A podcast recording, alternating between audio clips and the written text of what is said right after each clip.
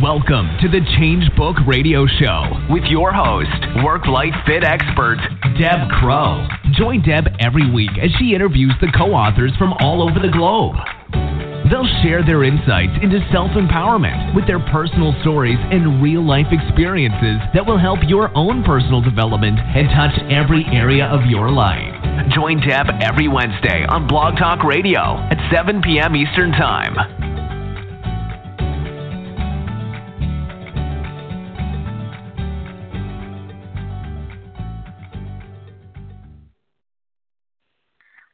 Good evening, everyone, and thanks for tuning in live with us. It's 7 p.m. Eastern Standard Time in Canada. And I can't believe that it's August the 2nd, 2017. I'm not sure where the summer is going, but it's going just a wee bit too fast for me. But I do look forward to every Wednesday with you. And I am honored and excited because tonight I have fellow co author out of Book 12 with me, David Rebo. And let me tell you about David. He grew up in the Bronx, which is in New York, New York City. And you get a sense of who you are earlier in your life, which he's going to talk about from his chapter, which he titled A Fight to Change. David is really committed to contributing to conditions necessary to enable one's success. He is all about leadership, learning, and change, and is known to be an expert. He has experienced the world both professionally and personally, from living and working in three continents to managing multiple career changes to overcoming a car accident and eight subsequent reconstructive hand surgeries and to losing more than 75 pounds. David will tell you he's experienced it all. What's been his key to success? The drive to rewrite his narrative and not to succumb to the burden of circumstances, which that just resonates with me on so many levels. He has over two decades of coaching, training, advising, and what he calls, importantly, real life in the trenches experience. David partners with leaders and organizations to share, and he isn't just relegated to the compartmentalized professional domain. In order to command over, we must live and breathe in every moment of our life. Leadership, learning, and change is not about a title, position, or power. It's about the commitment and preparation to our craft. So, to say that I'm excited to interview David is an understatement. Uh, as always, I read these chapters every week because we are now in 27 countries. We're finishing up on book 14. And every week there is such a nugget in the talents that we have within our global community. So, David, welcome to the Change Book Radio Show. Thanks for having me, Deb. I'm excited to be here. Well, I'm going to give kudos to you because I know that you are living in the Middle East, and at 7 p.m. Eastern Standard Time here in Canada, and I know that you got out of bed and it's 3 a.m. there. So to say that you have grit and commitment is going to be a total understatement, okay? Thank you. Thanks for the shout. I really appreciate it. But I'm wide awake right now. Well, I'm excited to interview for many reasons. So let's just delve right in. My first question is How did you get connected to Jim Britt and Jim Lutes? And what was your decision to join our global community and, and craft your beautiful chapter for Book 12? Uh, it's, a, it's a pretty simple story. Uh, Jim Britt uh, contacted me sometime uh, early summer last year.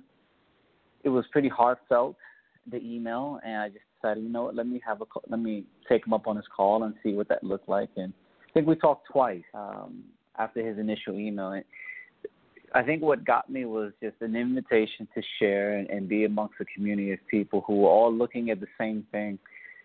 And really, was just about sharing wisdom uh, and being vulnerable because part of this community, in, in order to step forward, is really to share a part of yourself that will deeply resonate with other people.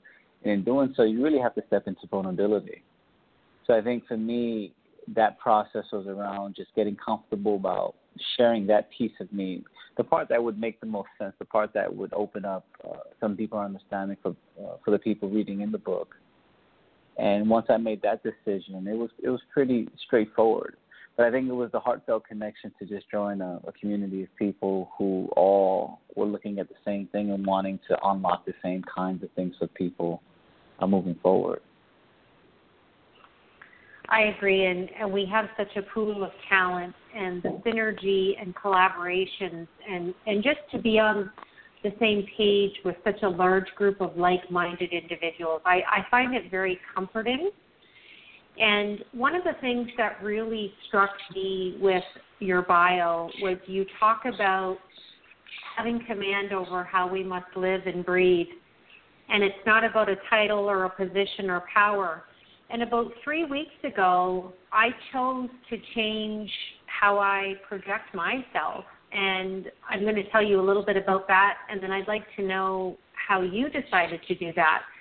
I'm now calling myself authentically undefined because like you, I have an extensive background with, with many different titles and experiences, but I just decided that that's not who defines me, and I don't need initials after my name to be successful. And it was a real internal growth, if you will.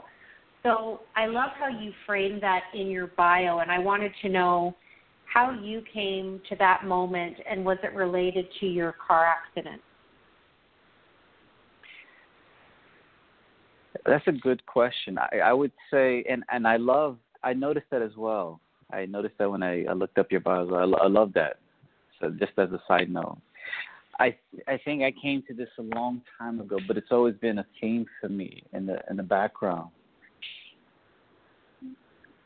I think the best way to, to answer this is is kind of how the initial fire came up in me to kind of find another a path out.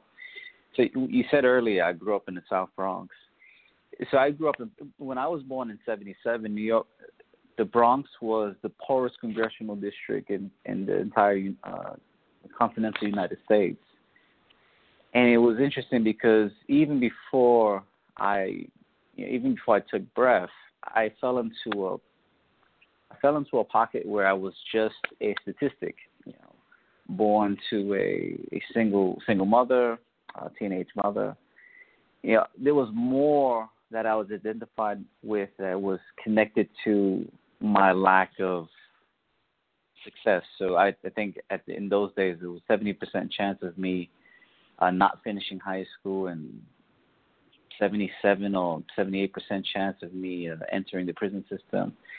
And so these are the kind of things that I, I noticed early on never resonated with me. I, I never understood or liked the idea that even though these were the statistics, these were the facts, these were the conditions, they also breed a kind of uh, learned helplessness as well, because that's part of the contribution to being born in these types of environments you can become a product of your environment if you don't have the right choice structure around you. And you know that coupled with there had to be another way. You know, being poor wasn't a license to to live without dignity, and I think that was it for me. You know, I just it bothered me to see people who were trying to work hard, people who were struggling, amongst people who also didn't see the need to live with dignity. Your poverty wasn't poverty isn't licensed to. I'm sorry, not poverty, but there's this relationship between poverty and ghetto, and I just didn't agree with being ghetto. Poor was just a part of my circumstances. It was something that I was born into, but it wasn't something that I had to say yes to for the rest of my life. And I think that always stuck with me. And so that narrative has evolved over time but foundationally, the right to live with dignity was always something. You know, the right to be to to walk with your head held up high and your chest out. It's just a choice that I, I choose to make, despite what my bank account initially said when I was born. I I love that, and I loved how you framed it and said it was your choice structure. I and I totally get what you mean by that. So what I'm hearing from you and reading your chapter, you I think it was foundational and pivotal for you when you had that talk with your high school football coach. So my question to you is where along your time lineage of experience, where do you think you finally released your ability to let go of the anger? That's a real good question, Deb. I and it's funny you say linear because I find myself uh, so much nonlinear. There's so much learning along the way. I, I would say initially I, I started noticing things in college, but for sure once I once I had once I uprooted my my surroundings and I was living abroad in, in South Korea,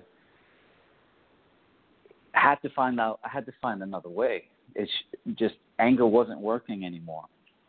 But it's and it was also just a, a recognition that it served its place, and that was a lesson that hadn't really landed yet for me.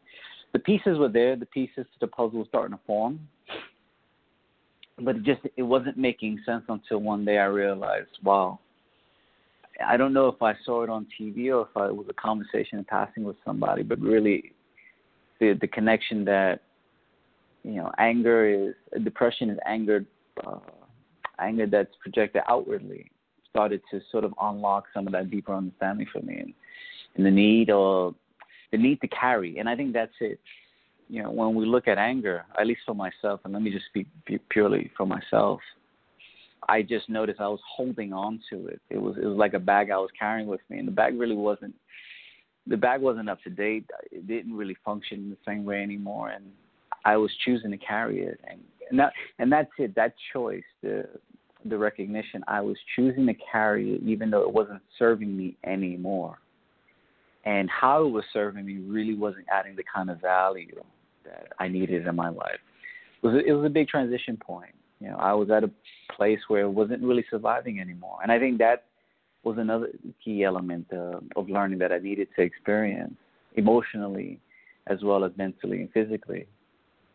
Um, I wasn't surviving anymore. You know, in the good old days in New York, I was really learning how to survive, but in Korea, I had to learn how to live, and that was a fundamental shift you know, because once you once you move past the state of surviving, and you start to learn how to live. Now you're moving forward and you're learning how to thrive, and these are all new concepts for me. Yeah, I was I was running on fumes. It's almost like taking a shot of dopamine. Dopamine will get you really really far, but it's not sustainable, and it's it you know it plays havoc with your biochemicals. And and that's what was happening for me. It was just starting to manifest. You know, the the choice to stay angry, the choice to carry to just carry this. It just wasn't resonating anymore with my internal DNA. Well, and that's interesting, and and I love that the thread of all of this for you was learning along the way. And like you, I I consider myself to be a lifelong learner.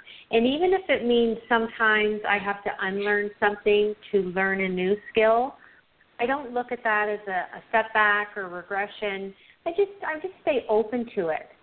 So my next question for you is what led you to South Korea? Why, as you reflect back, because I know you're turning 40 this year. Have you had your birthday yet? Yes. uh, no, so, my birthday so life is at the end beginning, of the year. right? life is beginning at 40.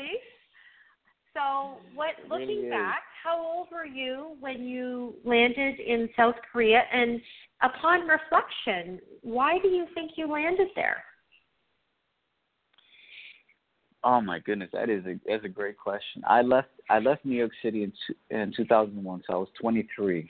Um, to be honest, I had just finished two years of uh, of working as an educator in the New York City public school system. I was burnt out. I was I was completely burnt out, physically, mentally, emotionally, just burnt out. And I knew that if I stayed in, at least I started getting the sense that if I stayed in New York any longer, I wasn't going to be an educator. And I, and education was really important to me. And there was there was something there for me in my original in my original story, my original narrative around, you know, having come out of the Bronx, to then give back and also help others who came out of the same lineage to help them find their own way. And so being an educator was really important to my my original um, identity, self identity. So I didn't want to give that up. And I thought, you know what, let me take a break. Let me see what's available, what's out there. And because I had already studied abroad during my undergrad years in England, I knew that there was there was always a potential to to work abroad, and there were all these opportunities where you can be away for a year or less and still come back, and that was originally what happened. So I just I started looking abroad, and Asia, Asia is just an easier place for Americans to work, uh, North Americans at, at that as well. You know, when you're looking at Europe, it's much more difficult for us to get the visa to work there. So Asia just popped out. There was just much more opportunities. Um, in 2000, I knew that in 2002, South Korea was getting the World Cup. Um, it just kind of was serendipitous. In '94, the U.S. had the World Cup, and in '98, I was in France. So I thought, all right, let's just keep up this tradition, and that's how I settled on South Korea in particular. Um, if I had known a little bit more about uh, Seoul, South Korea, before I made the decision to go there, I don't know if I would have said yes. In hindsight, it was it was a great it was the greatest decision I ever made because it just gave me a new lease on life. It was it was everything I needed. And Seoul is a much denser city than New York than New York, much denser city, much uh, much more uh, populated city. But there was something about the rhythm of of Seoul that was slower, and that that was what I needed.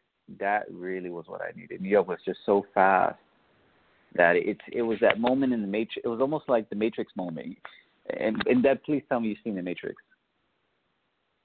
I have seen the Matrix, and I I'm I, I'm totally envisioning what you're saying because I've been to New York. I went to university just outside of New York, and it's like warp speed.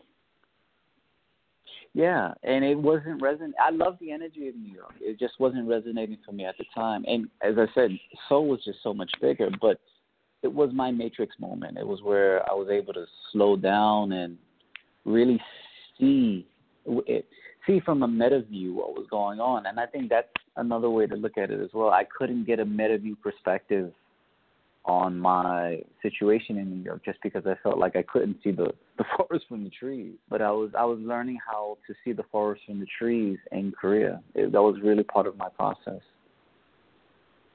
Well, and I like what you said, the rhythm of Seoul and the calmness. And I, I felt that way when I was in Costa Rica. And there's been a couple other places that I've traveled, and I Italy is another one. I I could totally see myself living in Tuscany, Italy, because it's just there's just a calmness there that you can't explain unless you've been there and experienced it. Because I I also grew up uh, half of my life in the country, and then my formidable years in the city.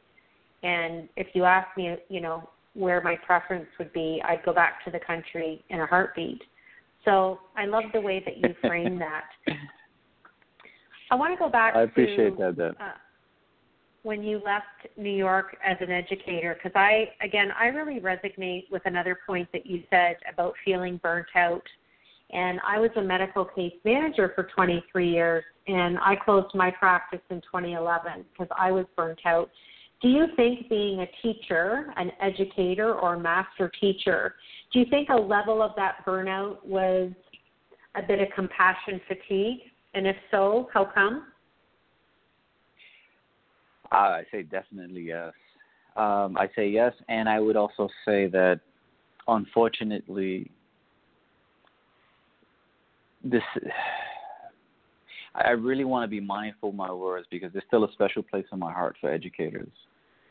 And I'm I'm finding as I as I the the longer I stay away and the more I'm I'm exposed to different um, different systems of education, the more I realize the support system that's in, that's been set up in public schools in the U.S. doesn't doesn't breed the kind of mental health continuity that we need in order to have teachers experience what they're experiencing as well as the, the students that it's producing. So, you know, the lack of success that we see in public schools is, is not an accident, and the fact that we see, you know, young teachers, you know, th- I think there's a there's a couple of paths. If you're if you there's a cycle of two to three years, and then there's a cycle of five to seven years uh, that teachers kind of stay within the public school system.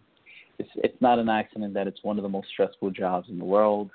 Um, but you, you find that it's as stressful as first response. Uh, uh, people who work as first responders. Compassion fatigue. I, I think I've burnt out twice the, my last year in New York City as an educator, and part of it was that it's it's really not. It's hard to. It's hard to harden. It's hard to to be jaded by certain situations and still be successful, be effective. I think the word is rather effective at your job because you're still dealing with human beings. And despite whatever budget um, shortcomings public education has, you know, intuitively you want to try to give as much as you can within within reason and make sure that you're helping you're helping uh, young people. And I was working with with high school students, so there was an imperative to make sure that there was a bridge between high school to, to college or high school to vocational training or high school to whatever it is that they were about to venture into. It was just really hard to keep perspective when there was just so much human suffering, you know, all around you. I mean, it was, it many times it was like being on an island, island by yourself, and you wanted to be collaborative, but so many, so many people in your surrounding were on different uh, parts of their journeys that they learned different coping mechanisms. You know, sometimes they would just kind of check out just to kind of get through the day. You know, I knew many people who would sort of um, uh, med- self-medicate so that they can also kind of deal with the reality as well. And I, I didn't want to go down that path, and that's what made burnout. Um, that's what made burnout a reality. That's why it made burnout twice that last year what it was and my outlets weren't there. The, structure for uh, positive outlets to keep that balance and to allow for recovery, because that's the thing. When you stretch yourself in such a way that in a, in a role that's so emotionally draining, the opportunity to recover is important because that's that's the key to resiliency. And I think that was that was the trigger that I was missing. I fully see that, and I I agree with you. When I was case managing, and I I think there's a parallel there to teaching. You have exposure to so many levels of psychosocial and social economics that it's hard to balance. And and like first responders, you get into a mode that I like to call hypervigilance, and we forget sometimes that we're human beings, not human doings, and we're not meant to mm. work at that level of hypervigilance and you just keep going and going and going until your body says, okay, if you're not going to shut down, I'm going to shut you down. So it's really interesting to hear from an educator, master teacher's point of view that that was the exposure that you have. And it's hard because you're trying to teach these children of many different ages, and it's those other elements of psychosocial and social development that really take your time to ensure that you're setting them up for success for their next platform of school, whatever that may be. So I, I really, really understand and feel what you were going through, and and I get it. And it's, uh, but it's, you know what? If I asked you if you'd go back to change anything, would you? No, I wouldn't change anything. Now, exactly. it's funny you asked that question, Deb. Eh, my my wife and I just um my wife and I she asked me the other day something about the car accident and I mentioned it in the book. And she was she was looking for clarification and what I what I was trying to say to her is I wouldn't change anything about the car accident because of the learning that came out of it. Uh the the to be confronted with um to be confronted with a shattered self identity I I really needed that, and it's not something I wish on anybody in the sense that don't wish I don't wish anyone to have to go through a, a car accident. The experience of a car accident, the traumatic experience of a car accident, and also what it takes to recover from a car accident. But the the confrontation with um, a self identity that wasn't working anymore the the learning how to be vulnerable, not just in given situations, but to how to how to onboard that as part of your your standard operating system was really important for me. It it, gave me it gave me a bridge to being humble. So I always had access to humble just because uh, by nature is one of my values. But the car accident definitely broke some of it broke some of my old structure and allowed me to rebuild myself. Almost like the phoenix burning uh, being reborn in ash, uh, being reborn in fire. It really was a monumental or a moment in my life. Well, and I want to talk to you about that because I looked after people who sustained catastrophic injuries from car accidents. And first, I want to tell you that did you know that us left handed people, there's only 11% of us on the planet. Did you know yes, that we are yes. intellectually brilliant? I thought that, yes. we are. It's proven. Um, they say we actually use both sides of our brain, and I know that I do. And the only reason I know that is because I I grew up with a sore right eye, so my my right eye was patched for most of my neurodevelopment years. So I when I saw that you were left-handed, I thought, okay, I just have too many things in common with David. But no joking aside, I want to know did the the fight that you worked so hard to let go of with your anger was it resurfaced with the accident or did it allow you to be in more of a reflective state psychologically? Because you had several operations you lost an incredible amount of weight. So if you will um, just share a little bit about that with the listeners for us. Definitely. Um, I think it was cyclical. Um, I wasn't. I didn't know I was in a loop of um, not accepting what what my condition was for a few months. Yeah, I definitely was experiencing some PTSD, unbeknownst to me. I, I now I can see it in hindsight. Um, I'm sorry, the, when you said that, it, I, I went back to the accident somewhat. Can you just repeat the second part of your question? Sure when you when you were when we were talking earlier about the anger and the fight of letting it go, when you were going through your recovery and and the numerous oh, surgeries it, yes. you have, did it resurface for you? It did, but in a very different way, and I can I I noticed the subtlety. So it's funny because there was always a voice I can hear. It always characterized itself as a voice I can hear you know, the voice kind of urging me to move forward, and and it it, was, it served as a motivating factor. But the voice was was very subtle. There was a sadness of the condition, and I noticed that I wasn't angry in the same way anymore. It's just I wasn't accepting of it. But I had a great, I had a great team of people all around me, just really kind of stabilizing my mood. You know, my physiotherapist was the same every day you know, I was going to therapy uh, four times a week. He treated me the same way, and I guess, of course, he, through experience, he knew uh, what to expect from someone in this type of um, recovering from this type of injury. Uh, relearning some of those uh, very basic hand movements. The the steady calmness of the professionals I was with, you know, between him, my surgeon, and my um, my um, therapy doctor, the, the person who prescribed the, the actual uh, program of exercises week in and week out, they really just calmed me down and they helped me normalize. They helped me normalize it, and I just I started seeing things with um, with clear eyes and a in a in a softening heart. I think my heart was heavy just because of the condition I didn't, you know, no one wants to be in that state. No one wants to to have to entertain, you know, amputating anything. But that was my reality for a few months. But they were good. They were just they were just so calming. They, they they presented such a calming presence that recovery was never an issue.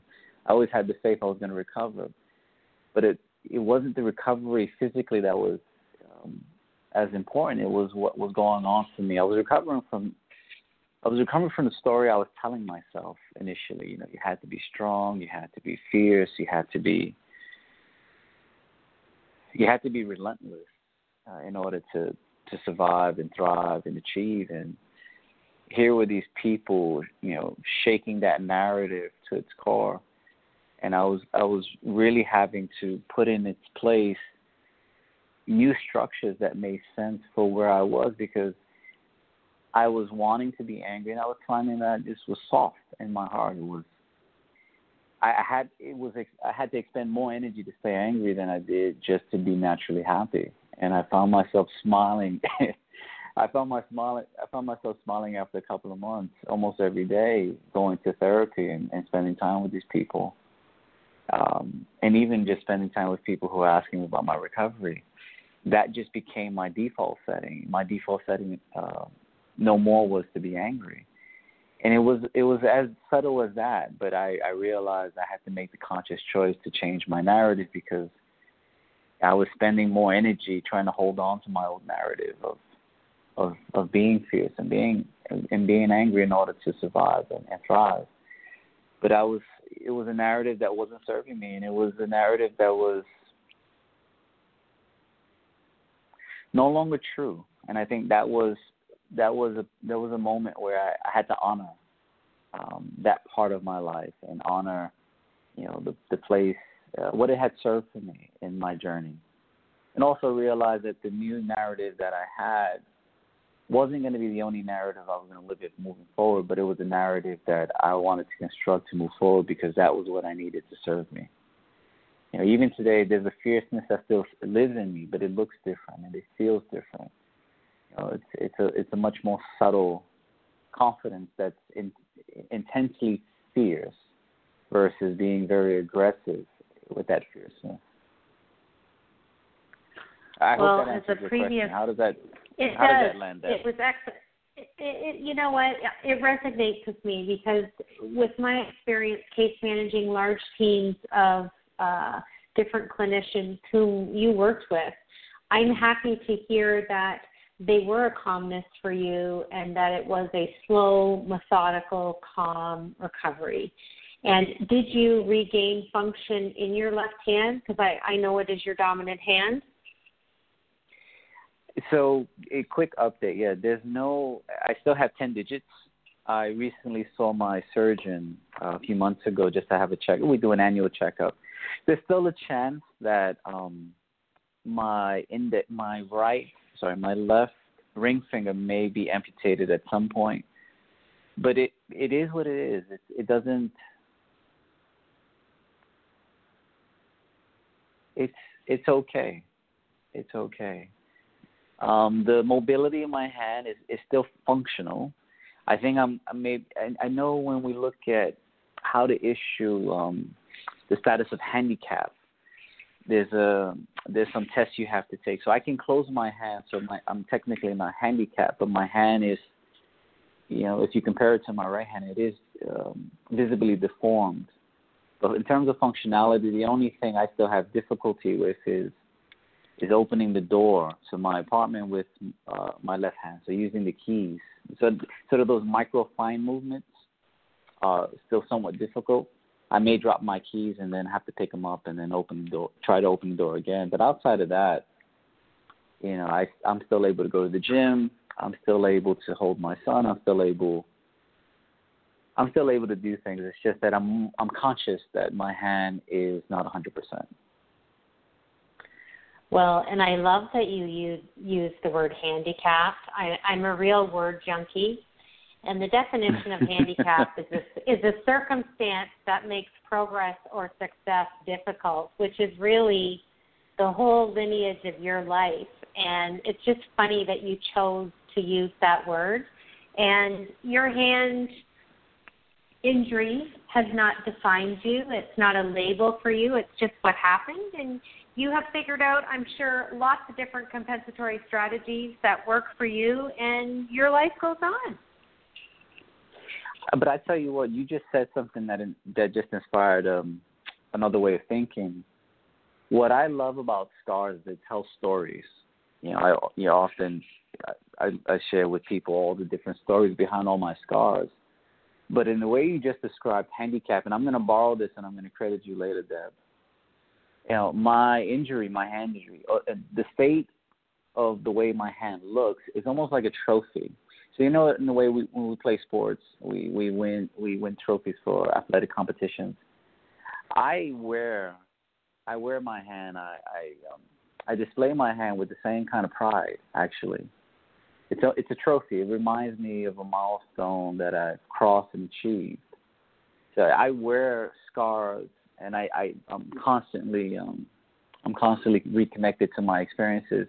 But the, this, you know, every day I look at my hand and just reminds me that I can handle a lot, and that's important to me because I have I have an anchor.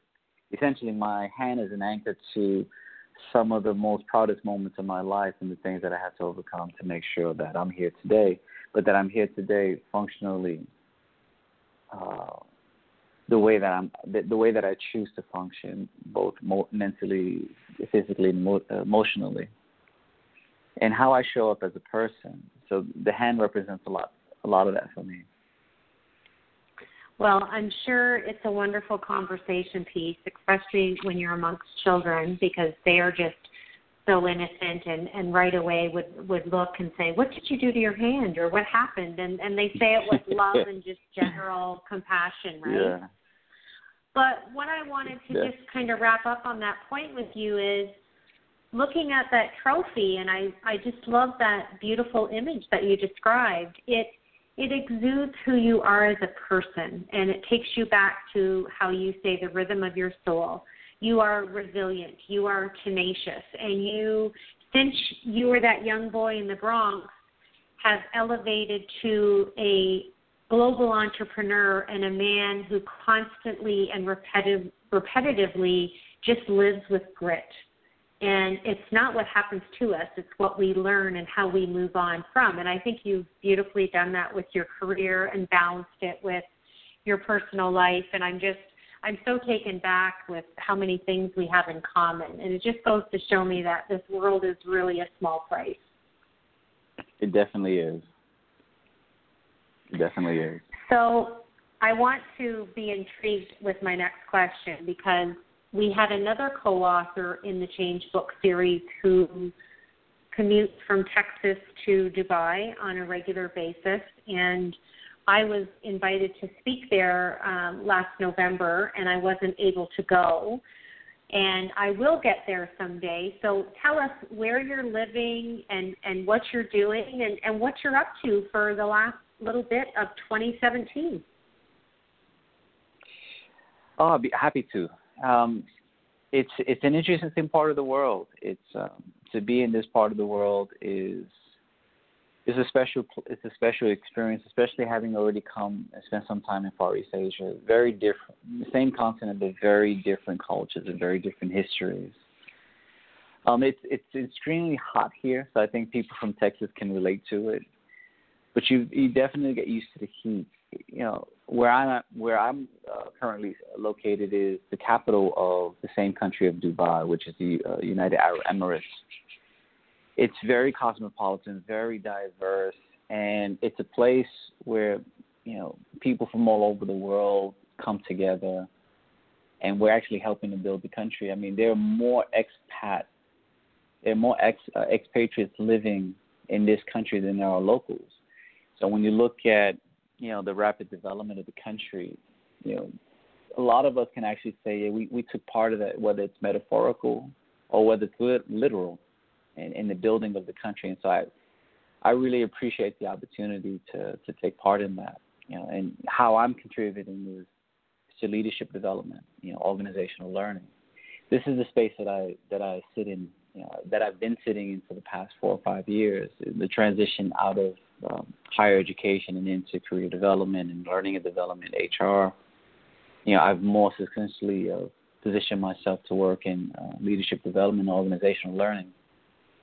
Um, what I'm up to for the rest of the year is interesting. A lot more public speaking.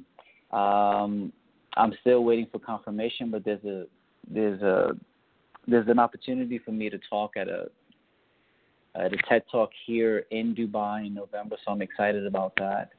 Um, there's some there's another talk that's coming up at a conference in Dubai that it's a medical conference, and this is this is this is fantastic because you know a, a goal of mine was to be able to bring in this kind of this kind of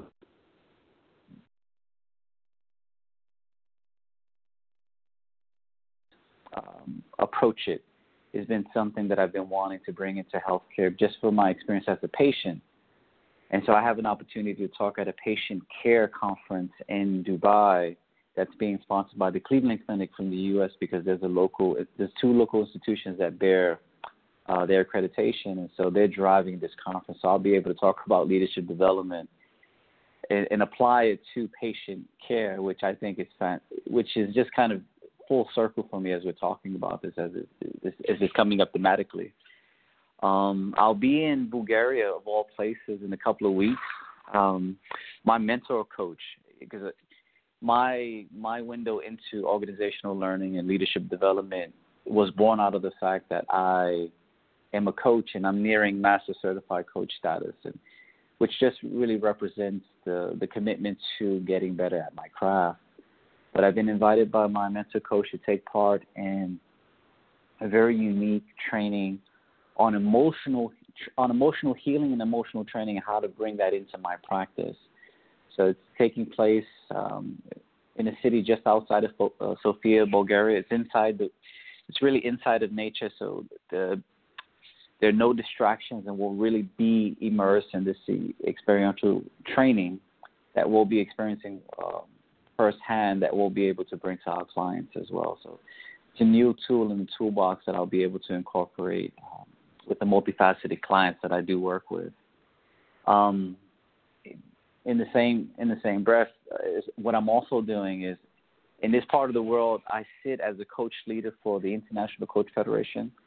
I'm their vice president to the board of directors for the United Arab Emirates. So trying to move forward the profession of coaching, professionalizing it with uh, with best uh, best practice standards, uh, criteria. Also helping organizations um, within that mandate to adopt a, a culture of coaching, why it's important, what's the return on investment, and in this part of the world, there's really a drive towards helping uh, internal employees reach a state of happiness at the workplace. And so, mapping happiness, mapping coaching, mapping the impact of coaching meta skills being utilized by leaders at the workplace, how that how that has a co- how that has a correlation or relationship with uh, employees at the workplace, happiness, increased productivity, and also increased quality of life. Because I also see that the work that I do is not within a vacuum, so I try to make sure that we always sit at the meta view, and I help my my organizational clients see that everything we do is within the scope of CSR or business for social responsibility. So the people that we work with at the workplace, you know, they go home to families, and so how do we make sure that we're responsibly uh, uh, looking after our people? So in the workplace, yes, you're going to have people who are committed to eight to ten hour workdays, and yes, people are being compensated. But how are we also taking out taking responsibility for the impact that we're having? Because most of our people, you know, most of us will spend, you know, anywhere between seventy percent of our adult life within a work environment. So there's a great responsibility there on organizations to be mindful of our people when they clock out. They're going home to a family, and what's the state you know, you know, what, what is the state that we're sending our sending our people back home to? So I also map that as well, and that's part of what I do with organizational learning, just looking at the bigger picture. Um, I also work with a company called People Acuity. Based in the states in Minnesota, but we have an office here in Dubai, and I serve as their regional uh, consultant and, and senior faculty for coach development as well. So it's it's a it's a great it's great work. I see myself as a I see myself as helping build an army of soldiers who are just doing the good work. You know, producing high quality, high caliber, high functioning, high empathy people, and we strategically are able to to, to touch the right people in the right uh, in the right stages in organizations to really impact change and I think that's the best way to put it. I'm I'm just really proud to be able to be a part of growing the army of people who are making change in the world, literally and figuratively. Well, I'm just honored to be talking to you and, and to be a co author in Book 12 with you. And I, I think you're just an amazing asset to our community.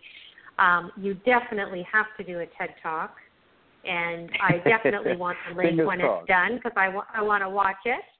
And I'm really happy that you're going to be offering your perspective as a patient at a medical conference. And I think it gives you an opportunity to complement and really be mindful and present to paint a picture of your recovery because everybody is so quick to be concerned and offer criticism and complain. And whenever I see a window for opportunity to compliment, which is every day, by the way, I'm just a total gratitude junkie. I really mm. hope that you will will share the beautiful discovery that you had in your recovery, but more important, give back to those people the kudos that they deserve because I've never had anyone describe their rehabilitation and recovery the way you framed it for me. And I think Western medicine, it's a very, it's a certain kind of mindset, and I know you see that as a leadership expert. So for you to come in as a leadership expert, David, and, and speak from a different voice, being a personal voice and a personal experience, I think that would be hugely impactful. The other thing um, that you talked about was the concern for employees and, and what you're doing there. That just made me smile from ear to ear because I took my transferable skills as a case manager and I now do coaching for businesses and individuals on work life balance.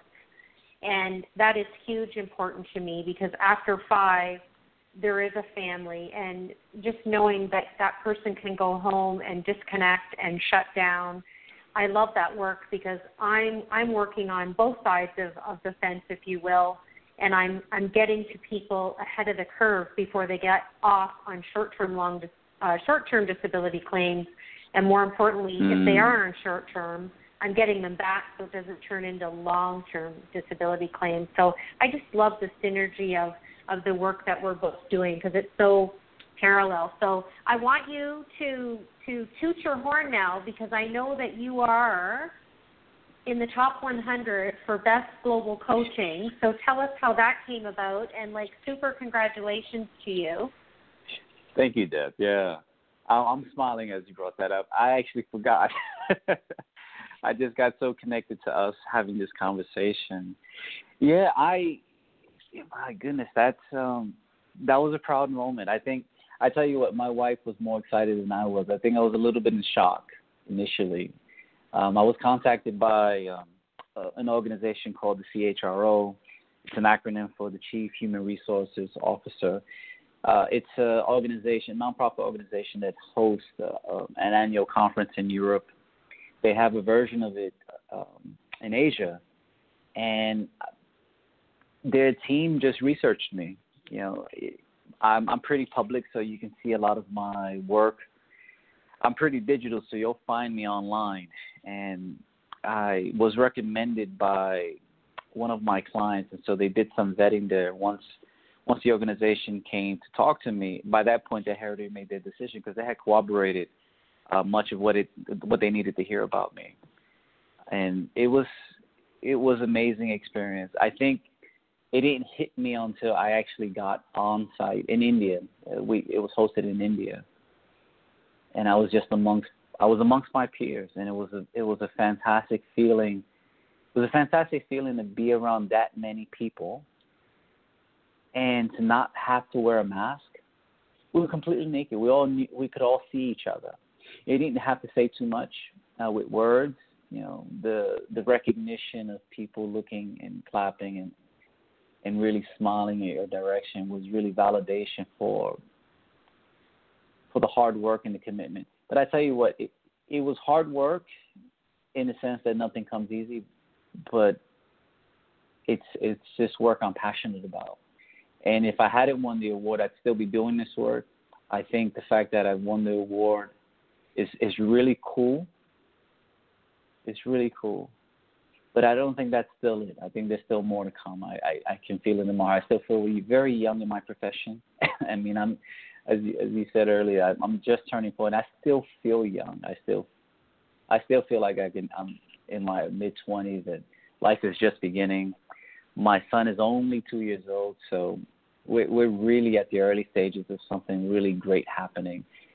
And and I'm entering another phase of my life. The new narrative, new narratives are coming up. I'm really understanding, you know, my original. I'm I'm understanding my origins a lot a lot more deeply uh, today. You know, the TED Talk will really put that into focus. You know, the theme that I'm coming to the TED Talk with. But it's it's just great to be recognized and be amongst a community of people who are willing to to do this kind of work.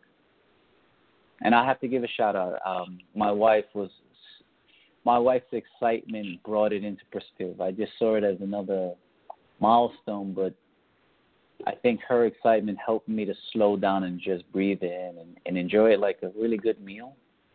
Sometimes we eat too quickly, we're not really mindful when we eat. And so we're still a little bit hungry and we haven't really tasted our food. But seeing how much she was proud just helped me to savor the moment and just enjoy like a, a, a fine three course meal. And I can still taste well, it today.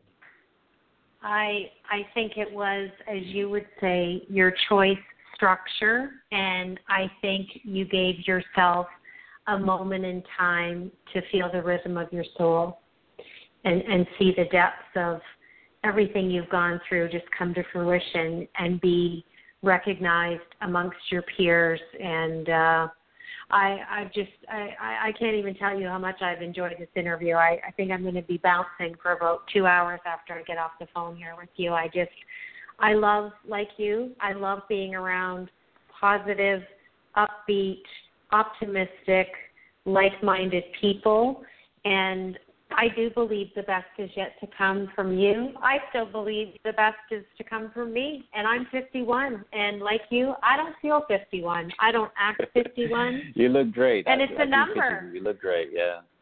I, it I'm is. It really some, is. I'm kicking some 20 and 30 year old butts at the gym. So and they're like, I wish my mom was like you. And it's like, okay, I'll take I love that. It. I love it. But you, you know what? 3 I just a.m. Uh, sorry, I just want to acknowledge you. Deb, you made 3 a.m. all the more worth it. Well, I appreciate. It. I was going to say, are you going to have a coffee and just dig into something for the day, or are you going back to bed? I hope that I was able to uh, bring you as much joy I'm awake, as you brought so it's going to be hard to go back to bed. I, I know for sure. I, I have actually. It's funny. I have to drive to Dubai. I have some work uh, uh, tomorrow morning in Dubai, but I think because I'm already awake, in about an hour, I may just go for a run. I like to start my day. There with you go. There you go. Well, I want to thank you from the bottom of my heart for getting up at three in the morning and talking to me for the last 50 minutes. And I just think that you are such a humble, kind man, and I really want to keep in touch with you. And I wish you Likewise. nothing but yeah. ongoing, ongoing success, my friend. And please keep in touch and uh, just keep shining your light. Thank you, and Deb, I just want to acknowledge you. Thanks for creating this platform. Thanks, thank you for allowing future, for uh, past, current, and future authors a platform to continue to share their message, to continue to express their narrative.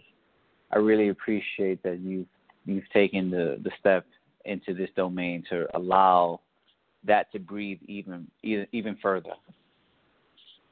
Well, it's it's an honor and a privilege for me, and uh, I get to talk to the coolest people every Wednesday night from all over the world. So not too many people can say that. So on that note, That's I a will cool let job. you Yes, go it is. for. It is a cool job. I will let you go for a run, and you keep us you keep us privy to that TED Talk and all the great things that you're doing. And again, just wish you all the best. And thanks again, David. Thank you, Deb. You take care. You too.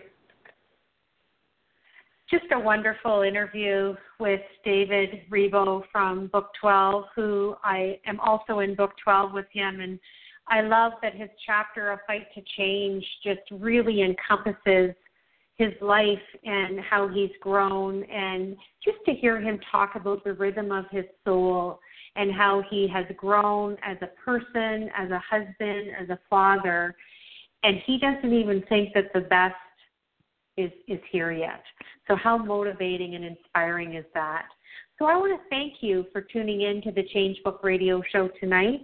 And I will be back next week with another amazing author from the Change Book series. So I wish everybody a great week. And for my fellow Canadians, it's a long weekend for us. So we have next Monday off to celebrate the civic holiday. So thanks again. This is Deb Crow with the Change Book Radio Show. And I'll be back here next Wednesday, August the 9th at 7 p.m. Eastern Standard Time. Take care.